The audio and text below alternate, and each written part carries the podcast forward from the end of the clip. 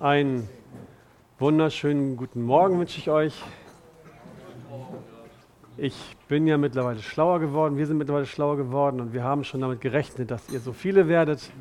Und es ist eine richtige Freude, hier vorne zu stehen und in die doch vielen Gesichter der Männer der Arche zu schauen, auch der Gäste, die wir heute haben dürfen. Also herzlich willkommen, Gottes Segen euch und uns allen. George hat schon gesagt, es war ja auch angekündigt, dass es heute um den Kesselflicker, den Prediger John Bunyan gehen soll. Und ich habe mich in den Vorbereitungen auf verschiedene Quellen gestützt. Ich habe im Internet geguckt, was da so drin stand. Ich habe mir zwei Bücher geholt, die ich zu fassen bekam und darin gelesen, dass es eine sehr große Biografie gibt, aber die ist nur auf Englisch wo sehr viel über sein Leben stehen soll. Wobei mir am besten eigentlich seine Autobiografie gefallen hat, die wir auch im Mediencenter haben. Denn dort schreibt Bunyan selbst über das, was er erlebt hat, über seine Gefühle, über das, was es in ihm bewirkt hat. Und es offenbart einen Mann, der sehr tief über sich nachgedacht hat und der viel erlebt hat und dadurch auch Gott viel erlebt hat. Also es ist eine große Freude, wenn man Interesse daran hat, so in die Gefühls-, Gedankenwelt eines Menschen einzutauchen, das Buch zu lesen. Das kann ich euch nur empfehlen. Mir war der Vers aus 2. Korinther 2, Vers 9 von großem Nutzen. Das schreibt Bunyan, nicht ich. Ja, wir hatten bei uns selbst schon das Todesurteil über uns gefällt, damit wir nicht auf uns selbst vertrauten, sondern auf den Gott, der die Toten auferweckt. Durch diese Schriftstelle lernte ich Folgendes erkennen. Wenn ich auf die rechte Weise leiden wolle, so müsse ich zuerst einmal durch ein Todesurteil über alles hindurchgehen, was eigentlich Sache dieses Erdenlebens genannt werden kann. Ich müsse also mich selbst, mein Weib, meine Kinder, meine Gesundheit, meine Freuden und alles sonst als für mich tot ansehen lernen und mich selber als tot für sie. Das Letztere bedeutete, das Leben auf Gott zu setzen der da unsichtbar ist. So sagt Paulus an einer anderen Stelle, der Weg, nicht schwach zu werden, sei, dass wir nicht auf das Sichtbare sehen, sondern auf das Unsichtbare. Denn was sichtbar ist, das ist zeitlich, was aber unsichtbar ist, das ist ewig. 2. Korinther 4, Vers 18. Diese Zeilen wurden 1672, rund 70 Kilometer nordwestlich von London in Bedford geschrieben. John Bunyan befand sich am Ende seiner zwölfjährigen Gefangenschaft in dem dortigen Gefängnis. Er war zu der Zeit 44 Jahre alt und hatte seine geistliche Autobiografie, die ich gerade erwähnt habe, Überreiche Gnade, aus der diese Zeilen stammen, fast fertiggestellt. Der Vers aus dem zweiten Korinther war kennzeichnend für Bunyans Leben, von der Zeit, nachdem er sich wirklich bekehrt hatte, bis zu seinem Tod mit 60 Jahren. Bunyans Leben war alles andere als einfach. Und er machte schwere Zeiten des Leidens durch, sehr, sehr schwere, harte Zeiten des Leidens. Und trotzdem blieb Bunyan standhaft im Glauben und verkündigte weiter das Evangelium von Jesus Christus in seiner ganzen umfänglichen Wahrheit. Er sah nicht auf das Sichtbare, sondern blickte zuversichtlich auf das Unsichtbare, auf Gottes Herrlichkeit, die ewig ist. Das bedeutete nicht, dass die Welt ihm völlig egal war. Er war kein Weltverachter. Er liebte seine Familie und sie bedeutete ihm sehr viel. So viel, dass die Trennung von ihr besonders schwer war für ihn. Er schreibt in der genannten Autobiografie selbst, die Trennung von meinem Weibe und meinen armen Kindern habe ich an diesem Ort oft wie das Abziehen des Fleisches von den Knochen empfunden. Das kam nicht bloß daher, dass mein Herz gewissermaßen zu sehr an diesen großen Gnaden Gott, Gnadengaben Gottes hängt. Ich habe auch sehr oft an die vielerlei Härten, Nöte und Entbehrungen denken müssen, mit denen meine arme Familie wohl zu schaffen haben würde, falls ich ganz von ihr genommen werden sollte. Insbesondere dachte ich an mein armes, blindes Kind, das meinem Herzen näher stand als alles sonst in dieser Welt. Oh, der Gedanke an alles Harte, das mein blindes Kind vermutlich werde durchmachen müsste, wollte mir das Herz brechen. Wie war das möglich? Wie konnte ein Mann wie John Bunyan, wie können wir heute so standhaft in unserem Glauben bleiben, standhaft an Gottes Wort und seiner Wahrheit festhalten, in Zeiten, in denen die Welt doch diese Wahrheiten der Bibel ablehnt und sie verdreht. Und auch in Zeiten, in denen wir leiden und es uns schwerfällt, durch unseren Schmerz hindurch die Güte Gottes noch zu erkennen. John Bunyan wurde am 30. November 1628 in Elstow, das ist ungefähr eineinhalb Kilometer von Bedford entfernt, in England geboren. Seine Eltern, Thomas Bunyan und Margaret Bentley, hatten ein Jahr zuvor geheiratet. Bunyan schreibt selbst in seiner Familie, ich wuchs in meines Vaters Haus in sehr bescheidenen Verhältnissen in Gesellschaft armer Leute auf. Und weiter schreibt er, es gefiel Gott, ihnen, also seinen Eltern, einzugeben, mich zur Schule zu schicken, damit ich sowohl lesen als auch schreiben lernte, welches ich auch in dem gleichen Maße wie die Kinder anderer armer Leute erreichte. Es war Bunyan zwar möglich geworden, durch die Weisheit seiner Eltern eine Art von Grundbildung zu erhalten, aber Bunyan hat nie eine formale Ausbildung an irgendeiner Hochschule oder irgendeiner anderen Einrichtung ähm, machen können. Und umso erstaunlicher ist es dann, dass er später ein so großartiger Autor und Prediger wurde. Er schrieb nicht nur die Pilgerreise, er schrieb insgesamt sieben oder acht Bücher in seiner ganzen Lebenszeit. Nachdem er also lesen und schreiben konnte, ging er in die Ausbildung bei seinem Vater. Er sollte, wie sein Vater auch, Kessel, Flicker oder Kupferschmied werden. Als er dann 15 Jahre alt geworden war, starb seine Mutter und auch seine 13-jährige Schwester innerhalb eines Monats. Und als ob das nicht schon schlimm genug gewesen wäre für diesen jungen Mann, heiratete sein Vater nur einen Monat später seine nächste Frau. Bunyan wuchs in politisch sehr unruhigen Zeiten auf. Und die müssen wir ein bisschen verstehen, wenn wir verstehen wollen, wie Bunyans Leben lief und wie seine Prägung war in seinem Dienst.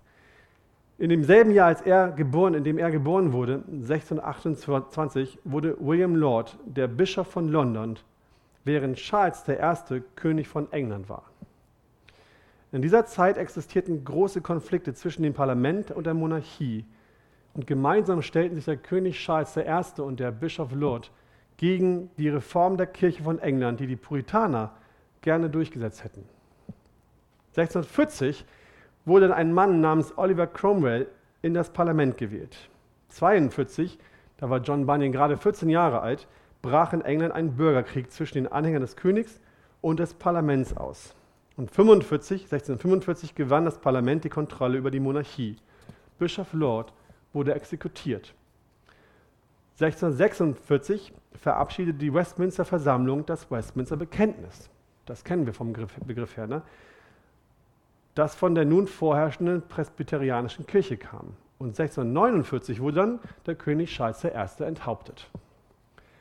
Oliver Cromwell, der 40 ins Parlament gewählt wurde, stand dem neuen Bündnis bis zu seinem Tod 1658 vor. Zu der Zeit war John Bunyan 30 Jahre alt.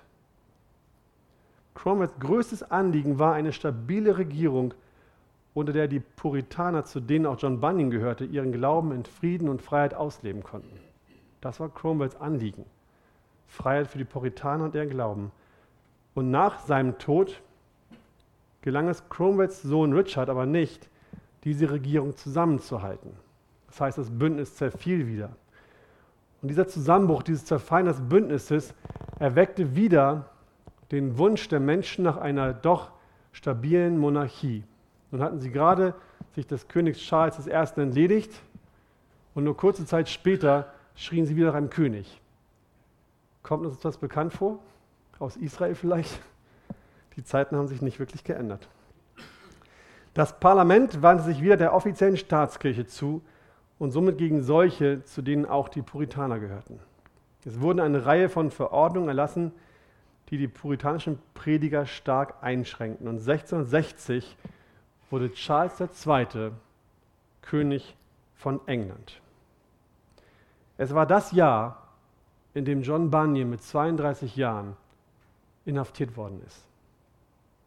Da sehen wir so ein bisschen, wie diese Zeit sich entwickelt hat, von eigentlich einer guten Zeit für die Puritaner wieder, weg, wieder hin, hin zu einer ganz dunklen Zeit, wo er selbst ins Gefängnis musste. Als diese unruhigen Zeiten 1640 begannen, hatte der junge Bunyan mit Religion oder Christentum noch nichts am Hut. Mit 16, 1644, mitten im Bürgerkrieg, wurde John Bunyan zum Militär eingezogen. Mit 16 Jahren. Dort hörte er zwar die Predigten eines puritanischen Geistlichen, aber sein Herz wurde dadurch nicht verändert. Er erzählt über diese Zeit, nur wenige meinesgleichen fanden sich im Fluchen, Schwören, Lügen, Lästern des heiligen Namen Gottes. Und so war ich der Anführer all des jungen Volkes, die mit mir zusammen waren, bis ich ins Heiratsalter kam, in allen Lastern und Gottlosigkeit. Wer hätte das gedacht? John Bunyan, der König der Lügner und Lästerer, Anführer einer Gruppe, die Gott entgegenspuckte. Erst als er 20 Jahre alt war, 48, heiratete er, seine, heiratete er seine erste Frau. Ihr Name ist uns nicht bekannt und wurde vom Banyan nicht aufgeschrieben. Es findet sich nirgendwo ein, ein Eintrag über ihren Namen. Aber wir wissen, dass sie eine arme und dennoch gottesfürchtige Frau war. Ihre Mitgift, die sie in die Ehe brachte, bestand aus zwei Büchern. Und Banyan schrieb selbst, dass sie beide nicht mal genug Schüsseln und Löffel hatten, um gemeinsam Abendbrot zu essen. Aber zwei Bücher hatten sie. Das eine hat den Titel The Plain Man's Pathway to Heaven, was ungefähr bedeutet der Weg des einfachen Mannes zum Himmel. Und eines mit dem Titel Practice of Piety, was übersetzt Praxis in der Frömmigkeit heißt. Seine Frau schien einen sehr guten Einfluss auf ihren Mann zu haben, denn er schreibt, in diesen beiden Büchern pflegte ich zuweilen mit ihr zu lesen, und ich fand darin auch manches, das mir gewissermaßen gefiel, allerdings ohne dass es mich etwas überführte. Mit seiner ersten Frau hatte Bunyan vier Kinder, zwei Söhne und zwei Töchter. Das erste Kind, was er bekam, war eine Tochter und sie wurde blind geboren. Das war zu damaliger Zeit sehr schlimm, weil die Versorgung damit bei den Eltern blieb und nicht weitergegeben werden konnte.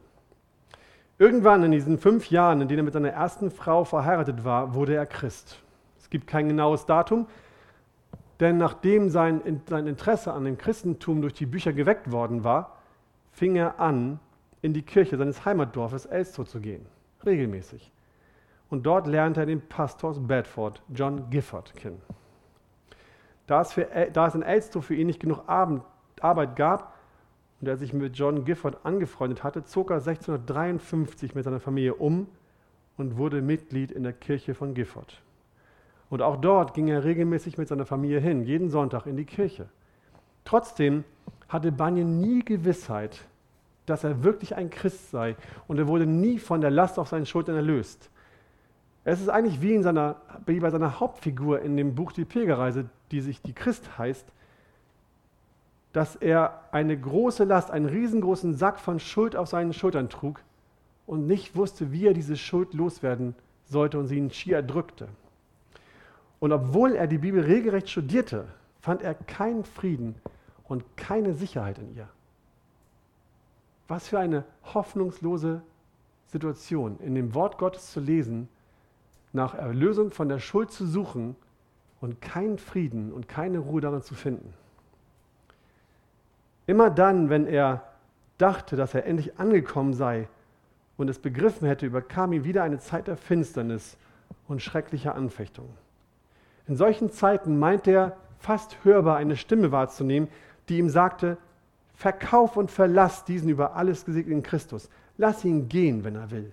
Und weiter schreibt er, und ich meinte auch zu fühlen, dass mein Herz dem aus freien Stücken zustimmte. O Eifer Satans, o Verzweiflung des Menschenherzens. Ich fühlte mich wie ein Gefangener, welcher dem kommenden Gericht endgültig preisgegeben war. Verdammnis und die Erwartung der Verdammnis begleitet mich für zwei ganze Jahre lang. Ich muss sagen, nichts anderes begleitete mich als dieser Gedanke, abgesehen von einigen wenigen Augenblicken der Erleichterung. Banin suchte Frieden und fand nur Verdammnis, weil er immer wieder versuchte, durch eigene Werke und durch Taten vor Gott gerecht zu werden. Und nach einer langen, langen Zeit des Kampfes und des Ringens kam aber der Moment, den man durchaus als seinen Durchbruch zum echten Glauben bezeichnen kann. Er selbst schreibt darüber, eines Tages jedoch, als ich über Land zog, kam plötzlich folgender Spruch zu meiner Seele. Deine Gerechtigkeit ist im Himmel. Und zugleich schien es mir, dass ich mit den Augen meiner Seele Jesus Christus zur Rechten Gottes schaute. Dort, sage ich, war meine Gerechtigkeit. Wo immer ich auch sein mochte und was immer ich auch tat, Gott konnte von mir nicht sagen, ihn mangelt meine Gerechtigkeit. Denn diese hatte er gerade vor seinen Augen. Obendrein erkannte ich, dass nicht die gute Verfassung meines Herzens meine Gerechtigkeit besser mache, noch meine schlechte Verfassung meine Gerechtigkeit verderbe, denn meine Gerechtigkeit war Jesus Christus selbst. Jesus Christus gestern und heute und derselbe auch in Ewigkeit. Jetzt fielen meine Ketten wirklich von mir ab. Ich war erlöst aus meiner Anfechtung und meinen Fesseln. Auch meine Versuchungen wichen von mir, sodass von jener Stunde an die erwähnten furchtbaren Schriftaussagen von Gott davon abließen, mich zu quälen. Da ging ich nun voller Freude über die Gnade und die Liebe Gottes nach Hause. Wie herrlich, was für ein Durchbruch. 1655 wurde er von seiner Gemeinde in Bedford gebeten, als Diakon zu dienen. Und bald erkannten die Männer dort, die geistlichen Brüder, dass, Jan, dass Bunyan zu mehr berufen war als nur zu einem Diakon. Doch erst nach sehr langer Überredung und vielen Versuchen, ihn dazu zu bewegen, ließ er sich darauf ein, zuerst in einer privaten Versammlung und später auch öffentlich zu predigen. Man musste Bunyan regelrecht zu seinem Dienst treiben, weil er einfach sich seiner großen Schuld und seiner Niedrigkeit vor Gott bewusst war und sich selbst nicht höher stellen wollte. Als es nun so aussah, als wenn sein Leben eine herrliche Wendung genommen hätte und er in den Dienst Gottes gestellt wurde, verstarb seine erste Frau. Und Bunyan musste sich nun allein um seine vier Kinder, von denen eines blind war, kümmern. Vier Kinder versorgen, zur Arbeit gehen und auch noch der Gemeinde dienen. Und trotzdem segnete Gott seinen Dienst und gab ihm Kraft weiterzugeben. Immer mehr Menschen kamen, um diesen gewaltigen Prediger des einfachen, die gewaltigen Predigten des einfachen Kesselflickers zu hören. Teilweise versammelten sich 1200 Menschen, nicht sonntags, in der Woche, morgens um 7 Uhr, nur um Bunyan predigen zu hören. Der größte puritanische Theologe, John Owen, wurde einmal von dem König, dem Charles II., gefragt, warum gehen Sie, ein großer theologischer Lehrer, zu diesem ungelehrten Kesselflicker, um ihn predigen zu hören? Owen antwortete daraufhin, ich würde freiwillig und auf der Stelle meine Gelehrtheit gegen die gewaltige Kraft des Kesselflickers eintauschen, die Herzen der Menschen zu berühren. Das sagte ein John Owen über einen einfachen, ungebildeten Mann, der Gott kennengelernt hatte und sein Wort predigte. Einige Zeit nach dem Tod seiner ersten Frau heiratete Bunyan seine zweite Frau Elizabeth. Bis 1658, also bis zu dem Jahr, wo der Oliver Cromwell starb, konnte er in Frieden seinem Predigerdienst nachgehen. Doch danach, als dieser Mann eben tot war und die Monarchie wieder eingeführt wurde, wuchs der Widerstand wieder gegen die freien Prediger in England. Und so kam es dann, dass John Bunyan 1660, relativ kurz nach seiner erneuten Heirat, ins Gefängnis kam. Seine zweite Frau Elizabeth war zu der Zeit schwanger mit ihrem ersten Kind. Und die ganze Situation muss so heftig für sie gewesen sein, so herausfordernd, dass sie ihr erstes Kind verloren hatte in der Zeit. Also ein erstes Kind mit ihr starb. Und so musste sich Elisabeth die nächsten zwölf Jahre vollkommen allein um ihre vier Stiefkinder kümmern. Und da John Bunyans Gefangenschaft etwas liberaler war, als sie vielleicht üblich war damals, gebar sie ihm auch noch zwei weitere Kinder. Das heißt, sie war Mutter von sechs Kindern, allein zu Hause mit einem Mann im Gefängnis und das für zwölf Jahre lang. Aber Elisabeth war nicht nur in diesem Punkt sehr, sehr stark und tough. 1661 machte sie sich auf den Weg, ein Jahr nachdem er ins Gefängnis gesperrt wurde, und reiste nach London, um für ihren Mann um Gnade zu bitten, damit er freigelassen werden konnte. Man empfing sie und hörte sich ihr Gesuch an. Und dann teilte man ihr mit, wir lassen deinen Mann frei, aber unter einer Bedingung. Er muss uns die Zusage geben, dass er nicht mehr öffentlich predigen wird. Das war die Bedingung für seine Freilassung. Sie wusste ganz genau, dass ihr Ehemann dieser Bedingung niemals zustimmen würde. Und Elisabeth selbst war davon überzeugt, dass das das Falscheste gewesen wäre, was ihr Mann hätte tun können. Sie wusste genau, dass er im Recht war und unterstützte ihn vollkommen in seiner Entscheidung, dem nicht nachzugeben, sondern standhaft zu bleiben für die Wahrheit und das Wort. John Bunyan zog es vor, im Gefängnis eingesperrt zu bleiben. Er war nicht bereit, das Evangelium, das Wort Gottes und die Wahrheit zu verraten, nur um wieder frei zu kommen. Er hätte seine Freiheit leicht zurückbekommen können, nur einmal einwilligen, nicht mehr öffentlich dieses Evangelium zu predigen. Doch er zog es vor zu leiden. Es war sein Vorzug, nicht freizukommen, im Gefängnis zu bleiben und das seiner Familie in Anführungsstrichen anzutun, als dass er seinen Gott und das Wort seines Gottes verleugnet hätte. Und so blieb er bis auf eine kurze Freilassung nach sechs Jahren von 1660 bis 1672, insgesamt zwölf Jahre im Gefängnis. Nach diesen zwölf Jahren merkte der neue König Charles II., dass sein harter Kurs gegen die Nonkonformisten wenig Erfolg hatte. Gegen all die Kirchen und Glaubensrichtungen, die eben nicht der Hauptkirche Englands entsprachen.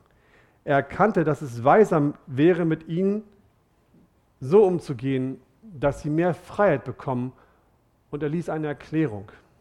Diese Erklärung führte dazu, dass die Nonkonformisten offiziell in England geduldet wurden. Bunyan wurde sofort aus dem Gefängnis entlassen und erhielt sogar eine offizielle Predigerlizenz, sodass er staatlich anerkannt eine Gemeinde leiten und dort predigen durfte. Und so kehrte er in, zu seiner Kirche in Bedford zurück und wurde ihr Pastor. Sie renovierten eine Scheune und machten daraus ihr Gemeindehaus. Und dort diente Bunyan, die folgenden 16 Jahre bis zu seinem Tod 1688 als Pastor. Wenn man meint, dass jetzt alles gut gewesen wäre, dann irrt man sich. Denn obwohl diese Gemeinden offiziell erlaubt worden waren, obwohl er offiziell Predigterlaubnis hatte, wurde er noch einmal eingesperrt. Vom Winter 75 bis zum Frühling 76 nahm man ihn gefangen, weil man ihm vorwarf, dass er in seinen Predigten gegen den König geredet habe. Und in dieser Zeit, in diesem halben Jahr, soll Bunyan sein Buch Die Pilgerreise geschrieben oder fertiggestellt haben. Das war das letzte Mal, dass er ins Gefängnis musste. Nochmal sperrten sie ihn nicht ein. Aber die Spannungen in dieser Zeit waren trotzdem enorm. Versammlungen wurden gestört. Andere Gläubige wurden ins Gefängnis geworfen. Einige Gruppen mussten sich heimlich des Nachts versammeln und man baute Fall- und Hintertüren in Versammlungshäuser ein, damit man die Prediger sicher und ungesehen in das Gebäude reinbekommen konnte und auch wieder hinausbekam. Sie hatten Furcht, dass sie gefangen genommen werden würden, wenn man sie offiziell durch die Vordertür hineinbringen würde. Und auch Bunyan befürchtete, die ganzen nächsten Jahre jederzeit wieder verhaftet zu werden. Deshalb überschrieb er seinen ganzen Besitz schon zu Lebzeiten seiner Frau, damit, falls sie ihn gefangen haben oder mit einem Bußgeld belegten, sie zumindest versorgt sein würde und nicht alles verlor. Doch wie gesagt, bewahrte ihn Gott vor weiterer Willkür. Im August 1688 reiste er nach London, um dort bei einem Konflikt zu helfen und dort zu predigen. Einmal ritt er dafür in einen Außenbezirk Londons und als er abends auf dem Rückweg war, goss es wie aus Kübeln und er kam völlig durchnässt in London wieder an. Da Bunyan sowieso schon etwas schwach in seiner Gesundheit war, wurde er dadurch krank und bekam Fieber. Und am 31. August 1688 im Alter von 60 Jahren starb er dann, ohne dass seine Familie davon etwas wusste. Sie wussten nicht, dass es ihm schlecht ging und sie haben auch nicht gewusst, dass er im Sterben lag. Sie erfuhren erst später nach seinem Tod, dass er erkrankt war und dass er gestorben ist. Und so war er in seiner Krankheit und seinem Tod genauso allein wie in der Zeit im Gefängnis und trotzdem nicht unzufrieden. Bunyan war ein tiefgläubiger Mann, der liebend gern lieber Leid und Gefängnis auf sich nahm, als auch nur ein wenig von der Wahrheit Gottes abzurücken. Er verkündigte treu die ganze Botschaft des Wortes Gottes, obwohl er auch in seiner Pastorenzeit immer in der Gefahr stand, wieder eingesperrt zu werden. Und jetzt zurück zu unserer Frage vom Anfang. Wie geht das? Wie konnte ein Mann wie Bunyan trotz all dieser Anfechtungen standhaft im Glauben bleiben und so treu verkündigen? Wie können wir als Männer heute trotz der Anfechtungen standhaft bleiben im Glauben und treu an der Wahrheit Gottes festhalten? Bunyan selbst gibt uns die Antwort darauf.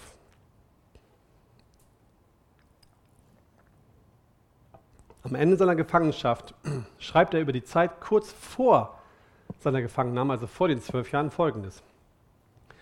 Bevor ich ins Gefängnis kam, sah ich sehr wohl, welche Gefahr auf mich zukam. Und besonders zwei Betrachtungen gingen mir durchs Herz. Die eine war, wie ich wohl imstande sein würde, auszuharren, falls meine Gefangenschaft lang und ermüdend sein sollte. Die andere war, wie ich wohl imstande sein würde, dem Tod zu begegnen, falls dies mein Teil sein sollte. Für die erste Betrachtung wurde mir folgende Schriftstelle aus Kolosser 1, Vers 11 zu einer großen Belehrung, nämlich Gott darum zu bitten, mit aller Kraft gestärkt zu werden, gemäß der Macht seiner Herrlichkeit, zu allem standhaften Ausharren und aller Langmut mit Freuden. Es drängte sich dieser Vers oder diese liebliche Bitte gleichsam wie von selbst in mein Herz und überzeugte mich, Falls ich je durch ein langes Leiden hindurchzugehen hätte, würde ich jede nur mögliche Geduld haben müssen, besonders wenn ich diese Zeit mit Freuden bestehen wollte. Bunyan zitiert hier einen Vers aus dem Gebet des Paulus für die Kolosser. Die, der, das ganze Gebet finden wir in Kolosser 1 in den Versen 9 bis 14. Dort steht, deshalb hören wir auch seit dem Tag, da wir es vernommen haben, nicht auf, für euch zu beten und zu bitten, dass ihr erfüllt werdet mit der Erkenntnis seines Willens in aller geistlichen Weisheit und Einsicht, damit ihr des Herrn würdig wandelt und ihm in allem wohlgefällig seid, in jedem guten Werk fruchtbar und in der Erkenntnis Gottes wachsend, mit aller Kraft gestärkt, gemäß der Macht seiner Herrlichkeit, zu allem standhaften Ausharren und aller Langmut mit Freuden, indem ihr dem Vater Dank sagt, der uns tüchtig gemacht hat, teilzuhaben am Erbe des Heiligen, der Heiligen im Licht. Er hat uns errettet aus der Herrschaft der Finsternis und hat uns versetzt in das Reich des Sohnes seiner Liebe, indem wir die Erlösung haben durch sein Blut, die Vergebung der Sünden. John Bunyan wusste, dass seine Bitte um Kraft und standhaftes Ausharren nur ein Teil dieses Gebets war. Er hatte viel in der Bibel gelesen und sie, sehr studiert und er kannte das Gebet des Paulus für die Kolosser. Ihm war über die Jahre schmerzlich bewusst geworden, dass erfüllt werden mit der Kenntnis seines Willens in aller geistlichen Weisheit und Einsicht die Grundlage dafür war und ist, mit der Kraft Gottes gestärkt zu werden. Das war ihm bewusst, auf dieser Basis stand er, deswegen erwähnte er es nicht nochmal extra. John Bunyan hatte die Jahre vor seiner Heirat damit verbracht, Gott zu lästern.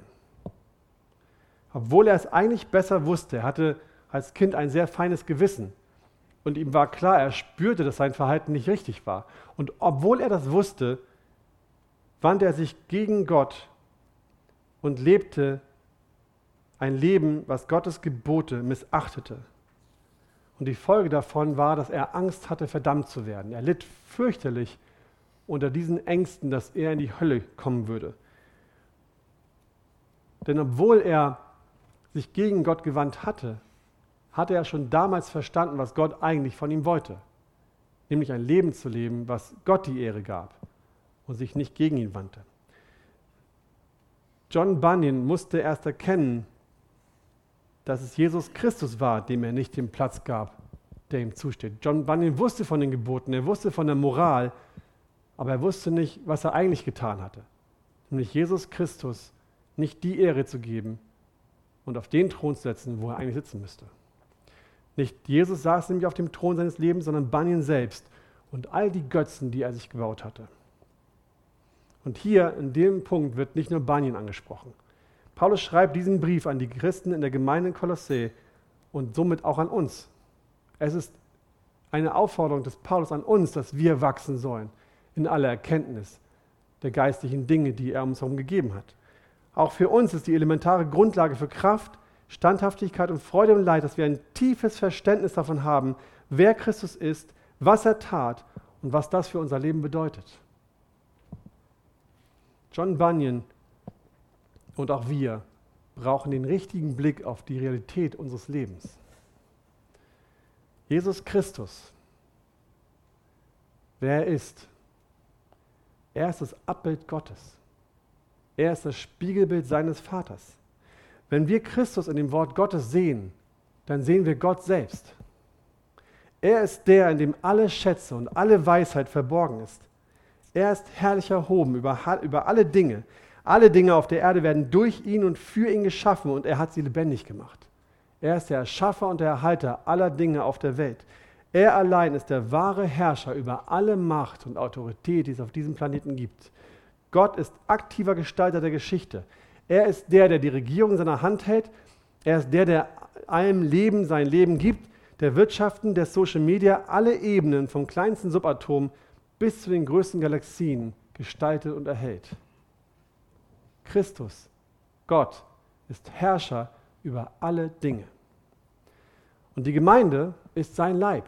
Wir sind sein Leib. Wir sind von ihm gerettet worden, gerufen worden, damit er uns dient, damit er unser König ist, damit er unser Freund ist. Alle Dinge existieren in unserem Leben nur deshalb, weil sie auf Gott hinweisen sollen. Nicht ein Molekül entgeht seiner Aufmerksamkeit und auch nichts, wirklich gar nichts geht an ihm vorbei. Nichts passiert, ohne dass Gott davon weiß und dieser Sache zustimmt. Erkenntnis bedeutet auch zu erkennen, was er für uns getan hat. Nicht nur wer er ist, sondern auch was er getan hat. Etwas später schreibt Paulus nämlich im Kolosser 2, Vers 13 bis 15 so, er hat euch, die ihr tot wart, in den Übertretungen und dem unbeschnittenen Zustand eures Fleisches mit ihm lebendig gemacht, indem er euch alle Übertretungen vergab. Und er hat die gegen uns gerichtete Schuldschrift ausgelöscht, die durch Satzungen uns entgegenstand und hat sie aus dem Weg geschafft, indem er sie ans Kreuz heftete. Jesus hat uns in unserem verlorenen Todeszustand, uns, die wir am Boden lagen und für die Ewigkeit in der Hölle bestimmt waren, nicht ignoriert. Er hat uns nicht vergessen. Wir waren ihm nicht egal. Er hat beschlossen, was zu tun ist und dann getan, was getan werden musste. Jesus hat unsere Schuld ans Kreuz genagelt. Sie ist ein für alle Mal weg. Sie ist nicht mehr bei uns. Er allein hat es getan. Und erfüllt zu werden mit der Erkenntnis seines Willens heißt zu begreifen, was das für uns bedeutet. Das eine ist zu sehen und zu hören, ja, Jesus ist gestorben, er ist am Kreuz gestorben, er hat unsere Schuld getragen. Was heißt das für uns? Es heißt für uns, dass wir eine Motivation haben, weiterzumachen. Es ist der Motor, der uns antreibt. Vers 27. Ihnen wollte Gott bekannt machen, was der Reichtum der Herrlichkeit dieses Geheimnisses unter den Heiden ist, nämlich Christus in euch, die Hoffnung der Herrlichkeit. John Bunyan lebt über drei, über Jahre in der Finsternis. Er hatte diese Hoffnung damals nicht. Er sah nur seine Schuld. Da war kein Licht in seinem Leben, nur Finsternis. Gott hat ihn erkennen lassen, wer er ist. Und deshalb hatte John Bunyan so eine Angst. Ihm war bewusst, dass er ein heiliger Gott ist, vor dem er nicht bestehen könnte. Aber er hat ihn noch nicht erkennen lassen, was Jesus für ihn getan hat und welche Hoffnung das für sein Leben gebracht hätte. Das war es viel später, das dauerte. Durch Christus haben wir die Hoffnung, die Herrlichkeit Gottes zu sehen. Und das muss uns bedeutsam werden. Denn die Herrlichkeit Gottes zu sehen heißt, dass wir vorher, als wir noch keine Freunde Gottes waren, als wir noch Fremde waren, keinen Zugang zu mir hatten. Der Vorhang war verhüllt. Der Tempel war für uns geschlossen. Gott, Gottes Thronsaal war für uns gesperrt. Niemand von uns konnte in Gottes Gegenwart treten, ohne dass er dafür hätte sterben müssen. Ihr kennt die Geschichte Israels, die Priester, einmal im Jahr durfte der hohe Priester in das Allerheiligste rein. Da haben die Menschen ihm ein, ein Band ans Fuß gewohnt, ein Seil, dass wenn er umfällt, sie ihn rausziehen können. Denn sie wussten genau, wenn ich da reingehe, es nicht darf, dann würde ich in dem Moment auch tot umfallen und von Gott getötet werden für das, was das ich mich gegen ihn gerichtet habe. Zur Majestät zu kommen, ohne eine Erlaubnis zu haben dafür. Kein Sünder konnte einfach so zu Gott kommen. Und durch das, was Jesus Christus für uns getan hat, befinden wir uns, egal wo wir uns auf der ganzen Welt aufhalten, zu jeder Zeit direkt in seinem Thronsaal vor Gottes Thron. Ob ihr in China seid, in Afrika oder in Russland, egal wo ihr euch befindet, ihr seid jederzeit ständig im Thronsaal Gottes in seiner Gegenwart. Das ist die Hoffnung der Herrlichkeit, die wir haben. Wir sind Freunde Gottes und somit ist der Weg für uns zu unserem König, zu unserem Vater jederzeit frei. Er ist nie zu. Gott hat die Tür nie geschlossen. Wir müssen nicht einmal anklopfen, um zu ihm zu kommen. Diese wachsende Erkenntnis seines Willens, wer er ist und was er tat und was es für uns bedeutet, verändert das Leben Banyans elementar. Sie bewirkte geistliches Wachstum bei ihm. Sie bewirkte ein Umkehren von der Angst hin zur Hingabe und Freude am Dienst. Der unruhige Mann, der ständig von der Furcht der Verdammnis und des Versagens erfüllt war, wurde zu einem vollmächtigen Prediger. Zu einem Mann, der auch dann nicht von Gottes Wegen abwich, wenn er dadurch große Nachteile in Kauf nehmen musste. Bunyan wuchs zu einem geistlichen, reifen Mann heran. Hier in Paulus Gebet finden wir vier Merkmale, in denen sich dieses Wachstum, diese wachsende Reife Bunyans erkennen lässt. Das erste ist in Vers 10, da steht, in jedem guten Werk fruchtbar. Nachdem John Bunyan der in der Kenntnis des Willens Gottes wuchs, konnte er erst erkennen, was Gott von ihm wollte. Erst da war er fähig, Gottes Willen überhaupt wahrzunehmen. Seine Rettung durch die Gnade war eine notwendige, war etwas Notwendiges, um überhaupt befähigt zu werden, gute Werke zu tun. Erst nachdem Gott ihn zu sich gezogen hatte, wandte sich John Bunyan von seinen bösen Werken ab und fing an, das zu tun, was Gottes, in Gottes Augen gut war. Obwohl der Tod seiner ersten Frau eine enorme Mühe für ihn bedeutete und er komplett allein die, darauf gestellt war, sie zu versorgen, die Kinder und auch sich selbst, war es ihm keine große Mühe, auch für seine Gemeinde weiterzusorgen. Er kümmerte sich immer noch um seine Mitglieder, die er brauchte, um seine geistig Angetrauten. Und selbst als er im Gefängnis war, hörte er nicht auf, Gutes zu tun. Auch aus dem Gefängnis heraus kümmerte er sich weiter um seine Gemeinde. Ähm, er machte kleine Handarbeiten, bunte Schnüre und verkaufte sie, ließ sie verkaufen, damit seine Familie etwas Geld bekam und besser versorgt war. Und als dann später weitere 60 Gläubige eingesperrt wurden, da wo er auch im Gefängnis saß, kümmerte er sich auch noch um diese kleine Gemeinde im Gefängnis. Er wurde nicht müde, gute Werke zu tun, weil er erkannt hatte, was Gott von ihm möchte. Ein weiteres Merkmal der wachsenden Reife Banjes finden wir wieder in Vers 10 in der Erkenntnis des Herrn wachsend. Als John Bunyan übers Land zog und plötzlich erkannte, dass er allein aufgrund der Gnade errettet wurde, schenkte ihm Gott Erkenntnis. Eine Erkenntnis über das, was Jesus für ihn getan hatte. Und das war der Anfang einer Beziehung zu Jesus Christus. Er erkannte mehr und mehr die Wahrheiten und Zusammenhänge der Bibel. Er wuchs in der Wahrheit Gottes und dieses Wachstum in der Wahrheit Gottes führte ihn zu einem tieferen Verständnis über Gott selbst, über seinen Plan mit dem Menschen, über seine Güte, über seine Größe und seine Liebe zu seinen Kindern. Und durch diese tiefere Erkenntnis über Gott wuchs auch sein Vertrauen in Gott, weil er mehr und mehr begriffen hatte, dass Gott immer einen guten Plan für ihn hatte, dass Gott immer den richtigen guten Weg für ihn hatte, auch wenn sich die Umstände überhaupt nicht danach anfühlten. Auch wenn die Umstände ihnen entgegenschrien, das ist alles schlecht, wusste Bunyan ganz genau, das stimmt nicht, denn Gott ist gut und hat einen guten Plan für mich. Und dieses wachsende Vertrauen, diese wachsende Liebe führte zu allem standhaften Ausharren. Das finden wir in Vers 11, das dritte Merkmal.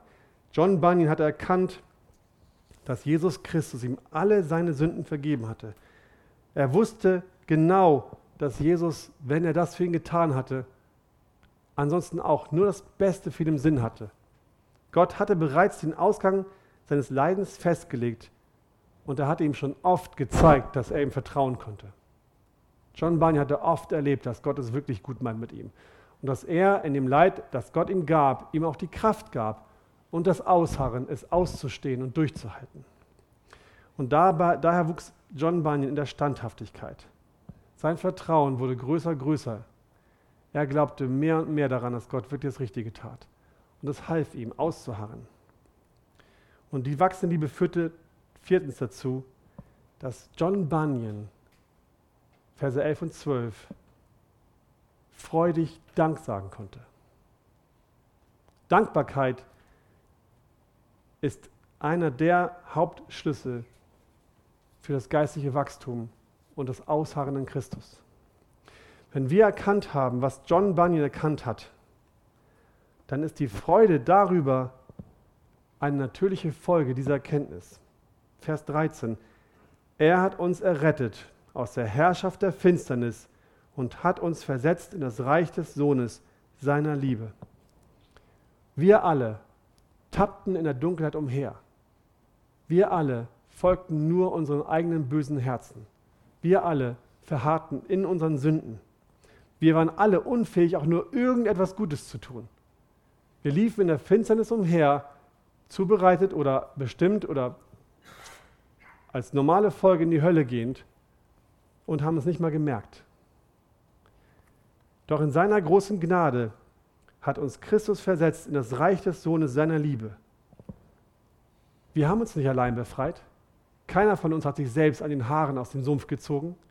Wir alle wurden von Jesus gepackt und aus der Finsternis ins Licht gezerrt. Keiner von uns hat selbst was dazu, dazu beigetragen. Jesus hat unsere Sünden vergeben. Er hat die Schuld komplett bezahlt. Nichts ist mehr übrig. Und wenn wir einmal sterben werden, und die Augen wieder aufmachen, dann werden wir alle, die wir ihm wirklich treu folgen, in das Angesicht unseres Vaters sehen. Und wir werden in seinen Augen nichts anderes sehen als vollkommene Liebe zu uns und eine Freude darüber, dass wir bei ihm sind. Und das nicht aus uns selbst. Das ist nicht das, was wir selbst verdient haben. Keiner von uns hat sich dafür auch nur ein bisschen angestrengt. Alles was wir sehen werden, ist seine unendliche Liebe zu uns. Und es basiert nur auf dem, was Christus für uns bereits getan hat. Er hat es schon getan. Wir stehen auf einem festen Grund, den Christus für uns gelegt hat. Kolosser 1, Vers 12, er hat uns tüchtig gemacht, teilzuhaben am Erbe des, der Heiligen im Licht. Es gibt nichts mehr, was noch zu tun wäre. Wir alle stehen auf Jesus Christus, dem Fels unseres Glaubens. Bunyans Hoffnung auf das zukünftige Erbe und seine Dankbarkeit über das, die Hoffnung, die Herrlichkeit Gottes zu sehen, das Wissen darum, egal was auf der Erde passiert und wenn er sterben sollte, kann nichts daran ändern, dass er zu Gott kommen wird, dass er die Herrlichkeit erleben wird, hat ihm Kraft gegeben, Kraft gegeben, durchzuhalten, weil er genau wusste, wo er hingehen würde. Wir können uns an Bunyan ein Beispiel nehmen. Ein Beispiel daran, dass wir, der, dass wir danach streben, in der Erkenntnis Gottes zu wachsen. Danach eifern, Gott mehr und mehr kennenzulernen, tiefer und tiefer im Vertrauen und in der Beziehung zu ihm zu wachsen. Denn auf dieser Grundlage basiert unser ganzes anderes Wachstum, dass wir dann als Folge wachsen in guten Werken. Ohne die Erkenntnis Gottes geht es nicht. Die Erkenntnis Gottes führt zu guten Werken. Nicht wir selbst tun gute Werke, Gott tut sie durch uns. Es führt dazu, dass wir immer tiefer in der Beziehung zu Jesus wachsen, dass wir ein immer tieferes Vertrauen zu ihm bekommen, immer mehr Liebe zu ihm und immer mehr feste Zuversicht, dass genau das Gute und Richtige passiert, was er möchte. Und wir werden dadurch gestärkt durch seine Kraft. Lasst uns in Freuden Dank sagen für das, was er getan hat und aus dieser Dankbarkeit in Kraft leben. Amen.